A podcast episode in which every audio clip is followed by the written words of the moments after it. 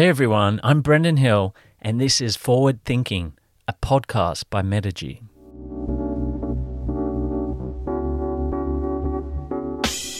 Each week, I talk to inspirational business owners, brands, and marketing experts to learn from their experiences on the front line and uncover what it takes to build a world class business.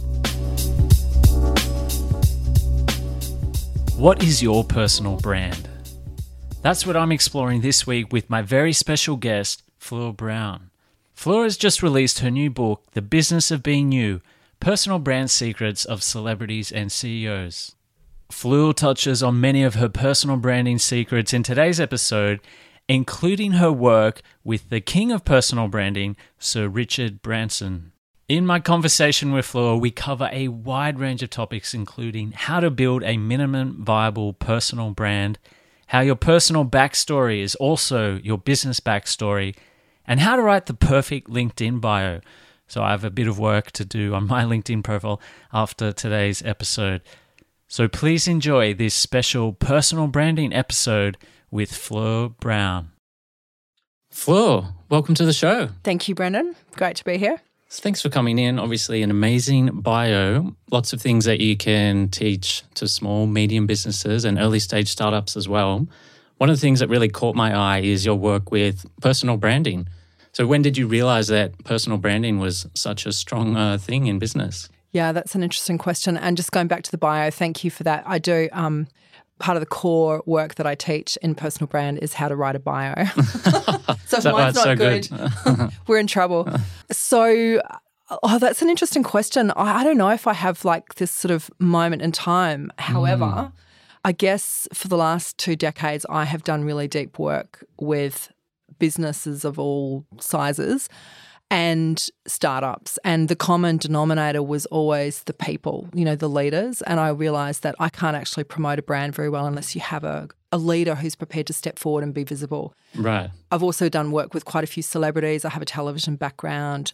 And so the common thread through my career was really working with individuals to grow a company message using a human face. And then I realized, you know, it is really all about the human face. And then when social media really came into its own, you know, a few years ago, it was obvious that the driver for traction on social media is always a person. Mm. You know, you have a company brand sitting in parallel to a leader's brand who works for that company. And most of the time, the number of followers and the engagement is, you know, off the Richter scale for the individual versus the company itself. So personal brand really drives the modern form of communication, particularly in the digital space. And I noticed on your profile as well, someone that has stepped forward and is very visible when building their company, Richard Branson. Yes. So you had the chance to work with Sir I Richard? did. He was my corporate crush. Um, so that's one thing off the bucket list. Um, a few years ago, he came out to launch an initiative called the Carbon War Room, which was part of the Virgin offshoot companies. And I was working with the group that were promoting and taking ownership of that initiative in Australia. And they brought him out, of course, to launch that wow. program. So yeah, it was exciting to have that opportunity. And we, we also worked with, uh, I guess, the original personal brand, It Girl, which was Paris Hilton um, mm. some years before. And it's funny because I remember the two of them meeting in icebergs in Bondi and sort of had this mutual respect. I thought, well, they should mm. because they've both been really iconic when it comes to using the power of their personality to, you know, meet their own objectives. Um, mm. Yeah, and Kim Kardashian was out there for that tour as well, but oh, wow. she was uh, quite unheard of at that point. right, still working on a personal brand. well, she was point. she was hanging out with the right person because she's with Paris, and I think she learned a few things from Paris. Interesting, and obviously personal branding. It's a great way to differentiate your business, as you said. So, I mean, how can the guys listening to this podcast now? How can they start their journey on personal branding? Yeah, sure. Well, look, the great thing about running a small business, having a startup, particularly if you're the entrepreneur, is you don't have to work very hard to find your personal story and connection to the business. Mm. Something I've found working with hundreds and hundreds of entrepreneurs over the years is that the formation of the business always relates to them solving a problem that they had personally, right. you know, or an aspiration they had personally. So their backstory is the business backstory. And that's really helpful because one of the main principles of personal branding that really works the best in any forum, whether it's, you know, a public speaking event or um, social media or writing a book, is your series of personal stories and, and what you're passionate about and how that relates to what you're actually selling or telling. Mm. So, for a business owner, the reason that they started the business is something that usually is quite eternal with that business. They may change their products and services, but the reason they're in business is quite a strong thematic. And if you're not the entrepreneur, but you are the manager of that business, no doubt you've picked that up as part of the company culture. Something Richard Branson's really amazing at doing is imbuing his own, you know, cultural ethos right through his set of companies. yeah. That runs really strongly. And I'm sure, mm. you know, business owners who are really passionate about why they formed the company will do the same thing. So identifying that theme and the reason that you're in business and basing a lot of content around that kind of thematic. So an example of that might be someone like Nick Molnar from Afterpay. You know, Afterpay mm. is quite a successful brand that not without their share of controversy, but that's what happens when you get big.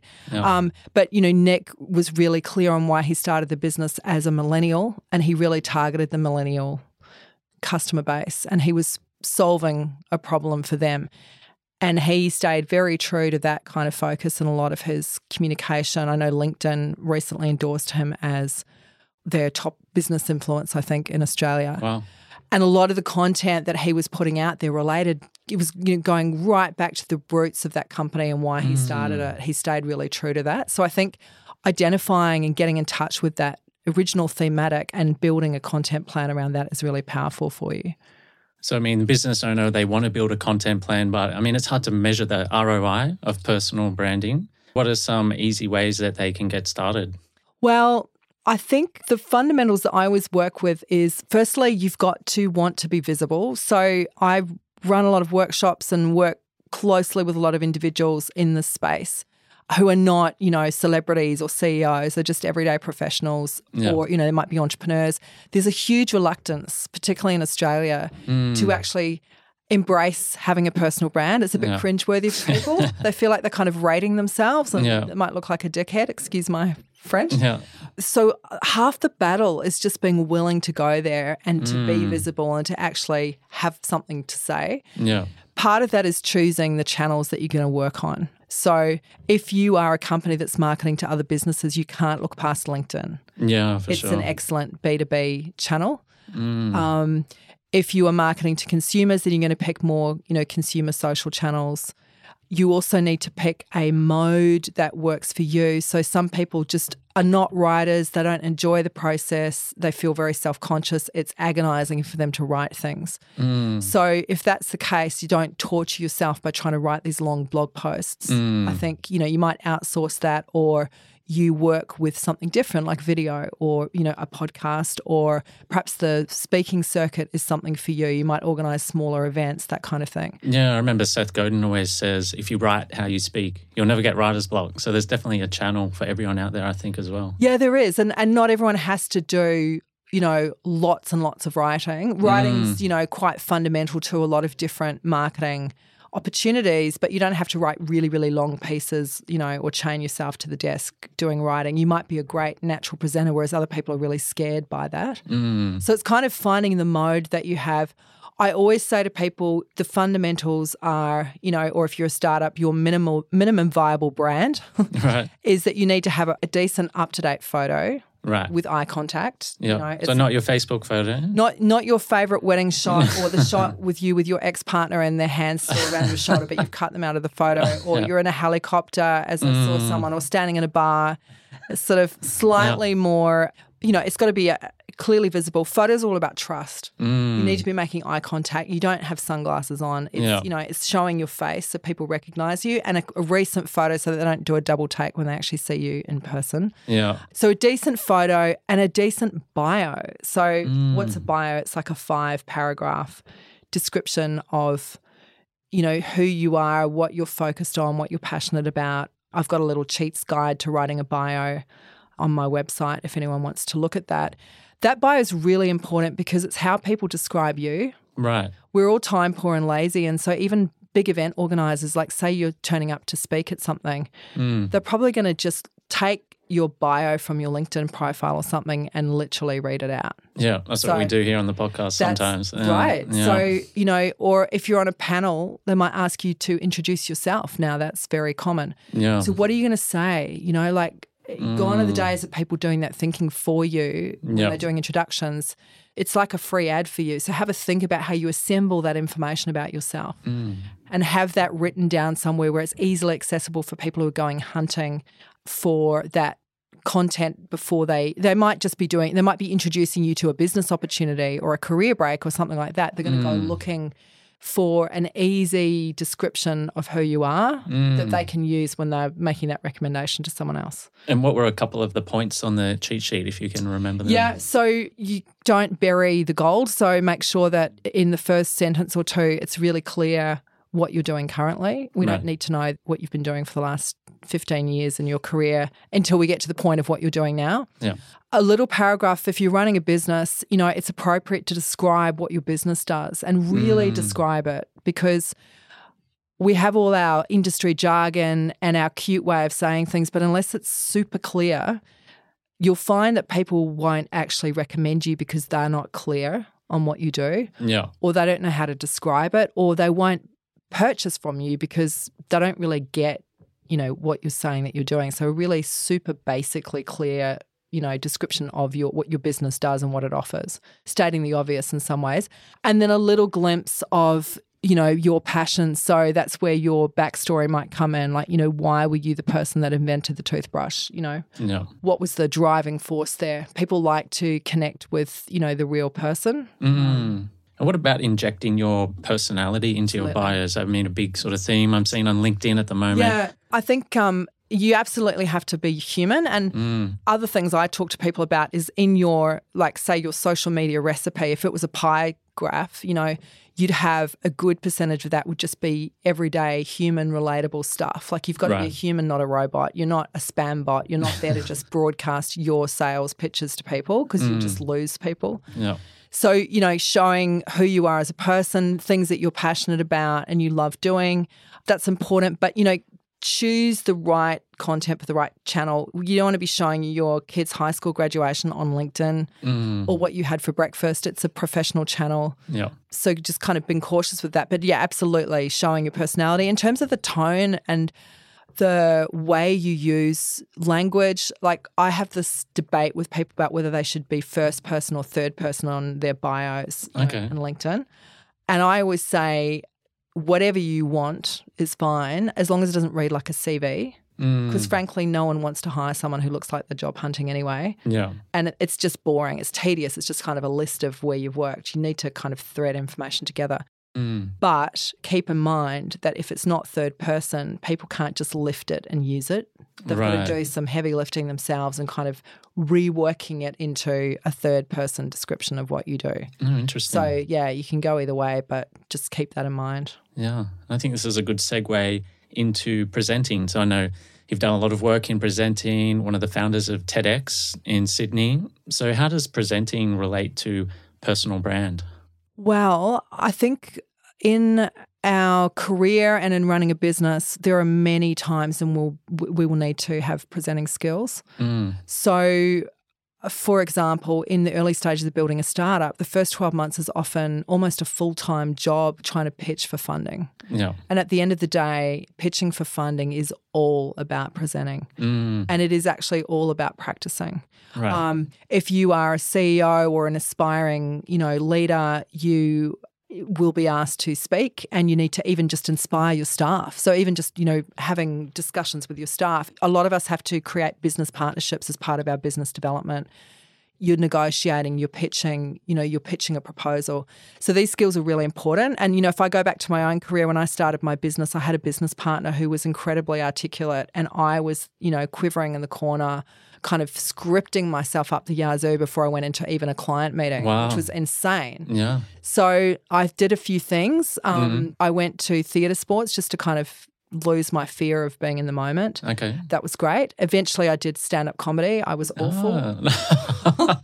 but it was a really good experience because I realized that practice is gold. You know, I had always avoided practice because I was one of those people that thought that you just run with the adrenaline that kind of contradicts what I was saying about scripting myself. But when it came to public speaking, I sort of felt like there was an adrenaline rush that helped you on the day. Mm. And that's true but that you should use that for your audience engagement and your X factor, but mm. not to remember what you're saying. Because when you're standing up in front of people and you can't remember what you're supposed to be saying, or you, mm. your eyes are glued to your notes or glued to the screen, yeah. you're not really not engaging with people. So I learned, you know, that practicing is really important as well. Amazing.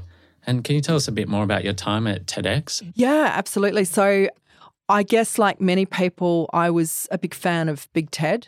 Yep. Um, I've gone over to the event um, myself. Oh, okay. And at that time in Australia, I think I felt there was a few of us kind of feeling that it was a bit cringeworthy that we were always willing to take these speakers from overseas and talk about them in, you know, revered terms. And yet in Australia, we had this wonderful array of talent that we weren't putting on stage anywhere. We weren't putting mm. a platform beneath them.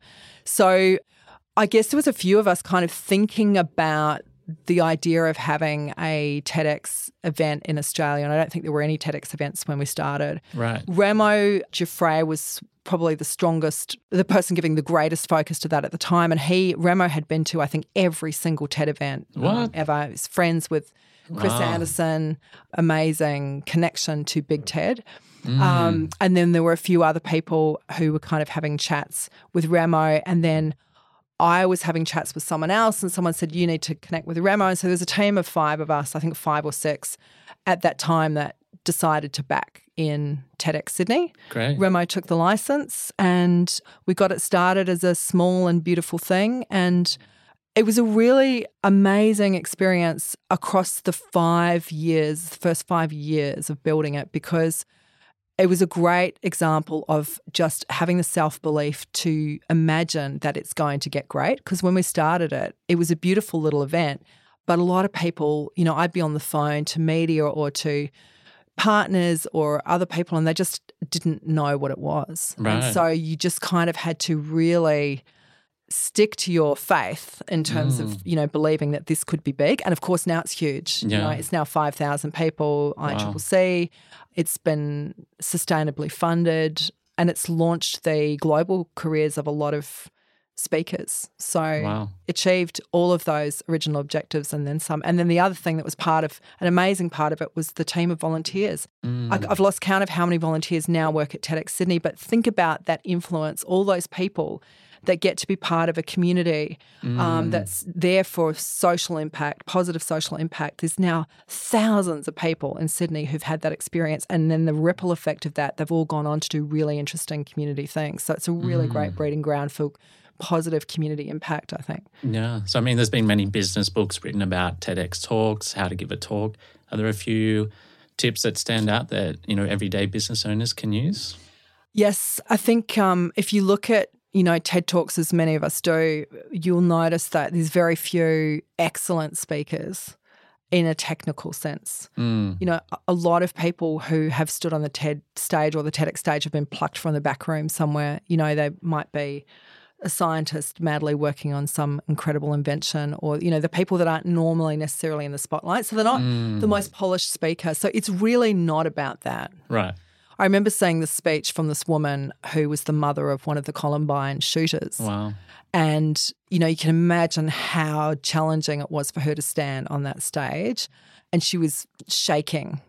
But you didn't notice after a minute because you just captivated by what she was sharing. Mm. So, really, I think the fundamentals are that you need to be an expert. So, Yeah. you don't talk about things you are not an expert in. And that, you know, there's a, mostly experts on stage passionate about the topic. The passion cures a multitude of technical evils. so, and also the audience just forgets, you know, you might be have awkward body language or whatever, but they forget and they forgive because you're so passionate and you're an expert in your field. So I think those are the things that just kind of add that X factor for speakers. Excellent. And for business owners that are looking to engage with more speaking opportunities, because I mean, as you mentioned, they're presenting every day, you know, phone calls, sales meetings, meetings with their staff, pitching to investors potentially. I mean, how can these guys start to practice and get on the speaking circuit? Yeah. Look, practicing out loud is really helpful. And that's something I learned through the stand up comedy experience Mm. because there's a, I've written hundreds of speeches for other people in my career. And I always used to stand at the back of the room and sometimes cringe if they hadn't actually read them out loud before they got on stage Right. because the written word doesn't always translate very well into spoken word or it doesn't Mm. sound like you. So practicing out loud is really important. I've actually just started a little venture called Talk Club Okay. um, to give people a chance to practice in front of a friendly audience. You know, people, it's sort of like a Toastmastery thing. So we had the first one the other night and it, it went really well. But in terms of getting on the so called speaking circuit, I think my advice would be approach event organizers of events that you've been to. right. So, you know, the low hanging for you are the events that you've enjoyed attending and you've kind of got a feel for what they're looking for. You know, it's easy enough when you're in an event to approach the organizer and just sort of say, look, I feel like I'd have something useful for this audience. You know, would you mm. be interested? Would you be open to, you know, me speaking? right. And then, you know, do practice out loud. Do bother your friends, family, and colleagues, you know, for a little practice session because that just means your performance is going to be so much stronger Mm. on the day. And then do promote the fact that you've been speaking. So use a channel like LinkedIn to tell people that you were talking because sometimes there might be 50 people in the room, but there's 500 people on LinkedIn that see that Yeah. and more breeds more. So when you speak, other people mm. think about you as a potential speaker. And then the last tip I would say is if you don't like what's on offer or you're, or you're struggling to actually get those opportunities, create a forum. Right. Do it through partnership. You know, there might be a group of, you know, four or five of you who have something to offer to the same type of customer. Combine mm. your customer bases and run a little event. And s- sometimes those things, you know, everything starts small. TEDx Sydney started, it was tiny Wow. and now it's huge. So when something works, it's there's no problem with it being small. It can grow very gradually and beautifully from there. Awesome. And can you tell us a story of a time when you gave a talk at an event and there was some kind of amazing opportunity that came from you, I guess, getting out of your comfort zone in the early days, giving a talk and connecting with a new audience? This will be one of those long pause moments. Yeah. I'm just thinking back with horror to the times when I used to give completely written out speeches um, Wow. and just these awful moments when you're speaking, when you just sort of think you lose your navigation and Mm. And you can't quite catch up and you're sort of trying to keep words coming out of your mouth while you're madly scanning the page to try Oh, and wow. but I just was just in a totally different world now. Like, you know, Mm. vulnerabilities in vogue now. And no one does that full scripting thing, which is great because Yeah. the audience connection is so much better. So back to your question, because I was just killing time there. Amazing opportunities out of speaking. Well, look, I mean, I do a lot of speaking with Zambezi, which is an expert platform for people to learn things. Okay. And so I've spoken on topics like the future of work and personal branding and that sort of thing. And I think the thing that people I work with often tell me, and certainly it's been my experience, is it's not just who's in the audience, it's who's on the panel with you. Right. So quite often you have this kind of amazing rapport with other people that are speaking with you and you end up going into kind of, you know, business ventures or business partnerships with them even, you know, from Mm. that kind of that connection that you have on stage together and you know kind of getting inside each other's thoughts. So yeah, what springs to mind for me is doing a few of those panels and then going on to do collaborative, you know, ventures with some of those Mm, amazing. those people. The other thing that I'm about to do because I'm about to publish my book is get out there and do more talking. And I think that speaking platforms are really great opportunity to promote a book, for example, Mm. um, because quite often people want to do business with you on an individual level and you just don't have capacity to do that. Like I work with a lot of companies rather than individuals most of the time. But a book is a great way to kind of go, well, here's a lot more about what I was saying. You know, you can kind of self navigate through that content. Can you tell us more about the book and what's the title? Yeah, sure. So the book title is The Business of Being You. And the book is really my, I guess, manual for people to build a personal brand. Right. And in the case of your audience, you know, a personal brand that will help promote their business interests. So it goes through all the different scenarios that you might encounter in building a brand from, you know, dealing with media to getting on the speaking circuit to getting your mm. social and online presence in place, plus the mind traps that stop you doing it in the first place. So the business of being you. No, definitely check that out. Thanks, Brendan. And what was the inspiration for the book? the fact that I didn't feel like a legitimate writer without publishing a book. and also just writing's incredibly clarifying. Like people will find this when they write blog posts and things like just kind of get to the meat of your subject mm. and understand it better. And also I just had so much content I wanted to get out there on the personal brand stuff. The only way, the only vehicle I could kind of think of to put it out there was a book, you know, kind of like mm. a manual. It's globally relevant. So, you mm. know, hopefully Amazon will be a good tool for getting that out there as well. Yeah, and we'll definitely list uh, Fleur's book in the show notes along with anything else we've mentioned today. And now breaking it down to a more personal level. So, besides your stand up comedy career, what else are you struggling with in business at the moment? So, what's in your business black box? Yeah, I sort of started talking about people having a portfolio career a little while ago and how that's a good thing. And I have a portfolio career and I'm struggling because I'm trying to get up about three ventures at the same time mm. and promote my book and keep my business wheels on. Mm. So, one of the things I can't go into full disclosure on it. So, I'd love to, but it's just a little bit premature. So, one of the things I'm working on is business TV related. Okay. Um, so, I've until recently been working on a program called Entrepreneurs, where we interview through panel style a bunch of entrepreneurs talking about, you know, specific spaces like space tech or, you know, future of work, that sort of thing. So, as an evolution of that, we're working on a much bigger business TV concept. And what I'm struggling with is just finding the time every day to give enough love to that because it's quite time sensitive. And mm.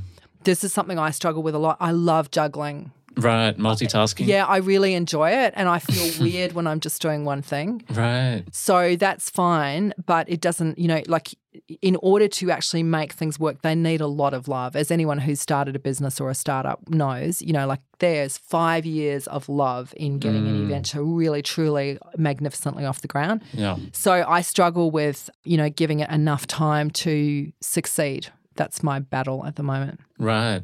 And how would you overcome that if you were in a perfect world? Someone would just put a couple of million dollars in my bank account, and then I would, you know, down tools in some areas and focus yeah. on those other things. No, I think probably I need a time coach. So if anyone's listening to this and they want to come and work with me, I'd be ecstatic. So, speaking of tools, I mean, in the last sort of 12 months, have you made any good investments in any marketing or business tools that have really helped you? Well, I mean, investment's probably too strong a word because it's not a big investment. It's free actually on a limited way. With Slack channels oh, are great, yeah. and you know all my clients use Slack. So for those who are not familiar with Slack, it's a communications channel, and you can have multiple channels for different purposes, and then within each channel, you can invite people into different groups and subgroups and I guess it's better than email because there's just such a great linear track record of conversations, you know, and mm. collaborations around particular topics. Yeah. And it was designed to be really transparent and collaborative. I think it works really well for the next generation of workers. It's kind of a, you know, a great tool for them. So Slack's been incredibly helpful for me. Have you explored Slack groups at all?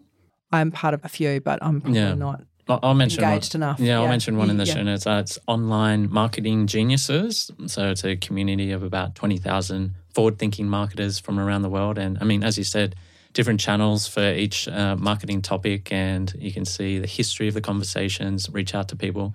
But yeah, I found it a really good way to meet different marketers from around the world and exchange ideas. Yeah, amazing. The other person I'd give a shout out to is a gentleman called Joe Allen, who's been working with us at Tech Sydney, which is a group for tech startups in Sydney. And he worked on the current website that Tech Sydney has. So Tech Sydney, like a lot of not-for-profit community groups, is run by volunteers, and mm. there's not a lot of time or resource in there. So he created a model where community can self-load content up to the site which has been really great because it means there's more engagement from the community and just it's just reduced so much time in curating content for that audience. Mm. and then that content is then curated into a newsletter. And so the whole equation has just removed so much time. Wow. Uh, and it's potentially more engaging because the people who are reading the content are actually helping to curate it as well. Right. So a lot of user generated content as well. Yeah. Yeah. Well, I mean, not so much that people are writing bespoke things for that platform, but they are sharing things that they're reading that they found helpful. It might be a medium post from someone else in the community, that kind of thing. Yeah. Awesome. And speaking of the written word, are there any business books that uh, you've read recently that have really stood out? Yes. Well, Seth Godin's most recent marketing book, which is really aimed at SMEs, and I think you were referring to it mm. Oh, earlier. this is marketing. That's right. Yeah. Yeah. I don't even know when it was written. I mean, his stuff's mm. quite timeless, but for Yeah. some reason, I pulled it off the shelf recently and it's just so good. Yeah. It's really, really focuses you in on what matters and it resonates with my experience of what really works in marketing. I think it's great. I also just finished Osher Günsberg's book Back After the Break, um, which I found incredibly insightful as a celebrity writing about grappling with anxiety and also Mm. grappling with the highs and lows of celebrity life. yeah. So I was fascinated by that because I'm really fascinated by identity and you know personal brand type subjects. But I'd highly recommend that as a as a read or a listen, you know, for anyone hmm. who's interested in that space. Amazing. Yeah, we'll put both of those books down in the show notes for everyone to access. And finally, we have one abstract question that we like to ask all of our guests. So you're on the first flight to Mars with Elon Musk and the first settlers aboard the SpaceX Starship rocket. So, what business do you start when you land on Mars, and how would you promote it to the new Martians? This is going to be a long pause one. I would start some sort of communications platform. So one of my great, I guess, business crushes is Evie Williams, who created Blogger, then Twitter mm. and Medium. So that mm. platform is really, really amazing. I imagine language barriers will be an issue. So creating Yeah. a a platform where people can share their stories and it's automatically translated into English for us, I guess, or the mm. equivalent language of, you know, whoever's there. That would be a priority for me. And then mm. people on Earth who are grappling with climate change can read and share those stories and be inspired to come to Mars and mm. escape the madness of Earth. Yeah, sounds ideal. So, I mean, Fleur, really appreciate your time today and the value you've dropped to the audience. Is there anything you would like to say before you go, and how can people get in touch? I just want to say that I think that the value of podcasts is, you know, beyond people's imagination. Like, who would have thought that, you know, 10 years in or whatever it is since podcasting started, you know, podcasts would be going so strong. Yeah, it's just getting started as Yeah. well. And and you know, congratulations on putting this really fabulous content out to the community. Oh, thank you. Thank you for coming on. But yeah, really excited to uh, share your story with our audience. And you can catch all of Fleur's resources, books, and stories in the show notes at metigy.com forward slash podcast. So, Fleur, once again, it's been fun and thanks for coming in. Thanks, Brendan. It's been great. From Metigy, this is the Forward Thinking Podcast. I hope you got a lot of value and actionable tips from today's episode. If you like what you heard, you can help us out by leaving a five star review on Apple Podcasts or your favorite podcasting app. If you know a business owner who needs help with their marketing, and I mean, don't we all know one of those guys, tell them to check us out. Never miss another episode by subscribing on Apple Podcasts, Spotify, Google Podcasts, or wherever you listen to podcasts. To find out more about Metigy and get a listener exclusive three month free trial, visit us at metigy.com forward slash podcast. You can also view all of the resources and tools mentioned in this episode at metigy.com forward slash podcast. And while you're there, why not listen to some other episodes and join the world's leading community of forward thinking marketers? I'm Brendan Hill, your first business connection, and I'll catch you next week for another award winning episode of the Forward Thinking Podcast.